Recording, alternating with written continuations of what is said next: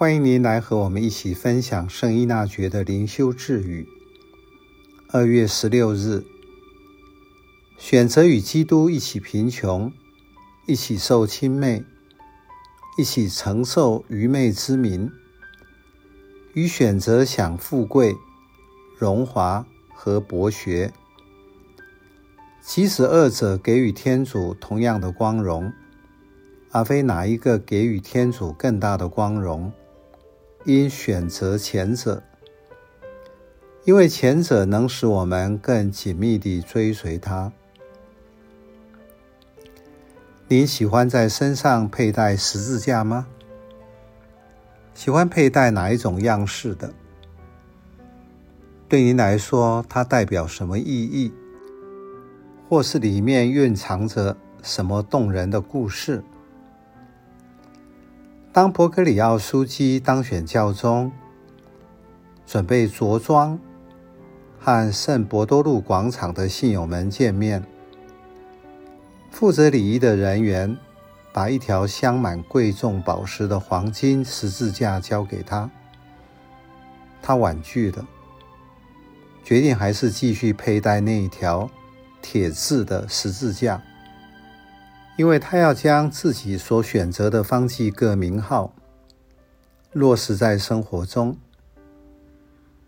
他深深的了解背负十字架的意义。那不是一个装饰品，而是选择与基督同行。面对世俗，该勇敢面对所有的挑战，要接受贫穷，受轻蔑。甚至承受愚昧的骂名。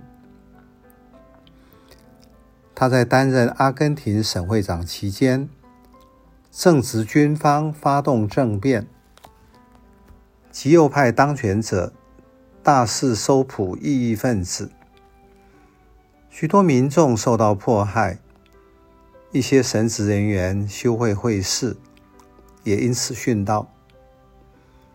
多少父母丧失他们正值青春期的子女？当时，伯格里奥省会长的朋友及耶稣会士们请他站出来，向执政者表达他对人权迫害的立场。但是他为保护这些人的安全，选择妥协。后来反而造成更大的伤害。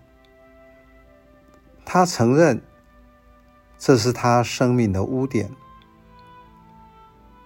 这个事件后，让他反省沉思，勇敢地站出来，选择与穷人同行，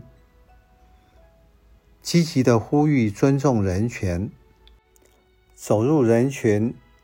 亲自参与服务工作，虽然遭受屈辱、误解，但是不妥协，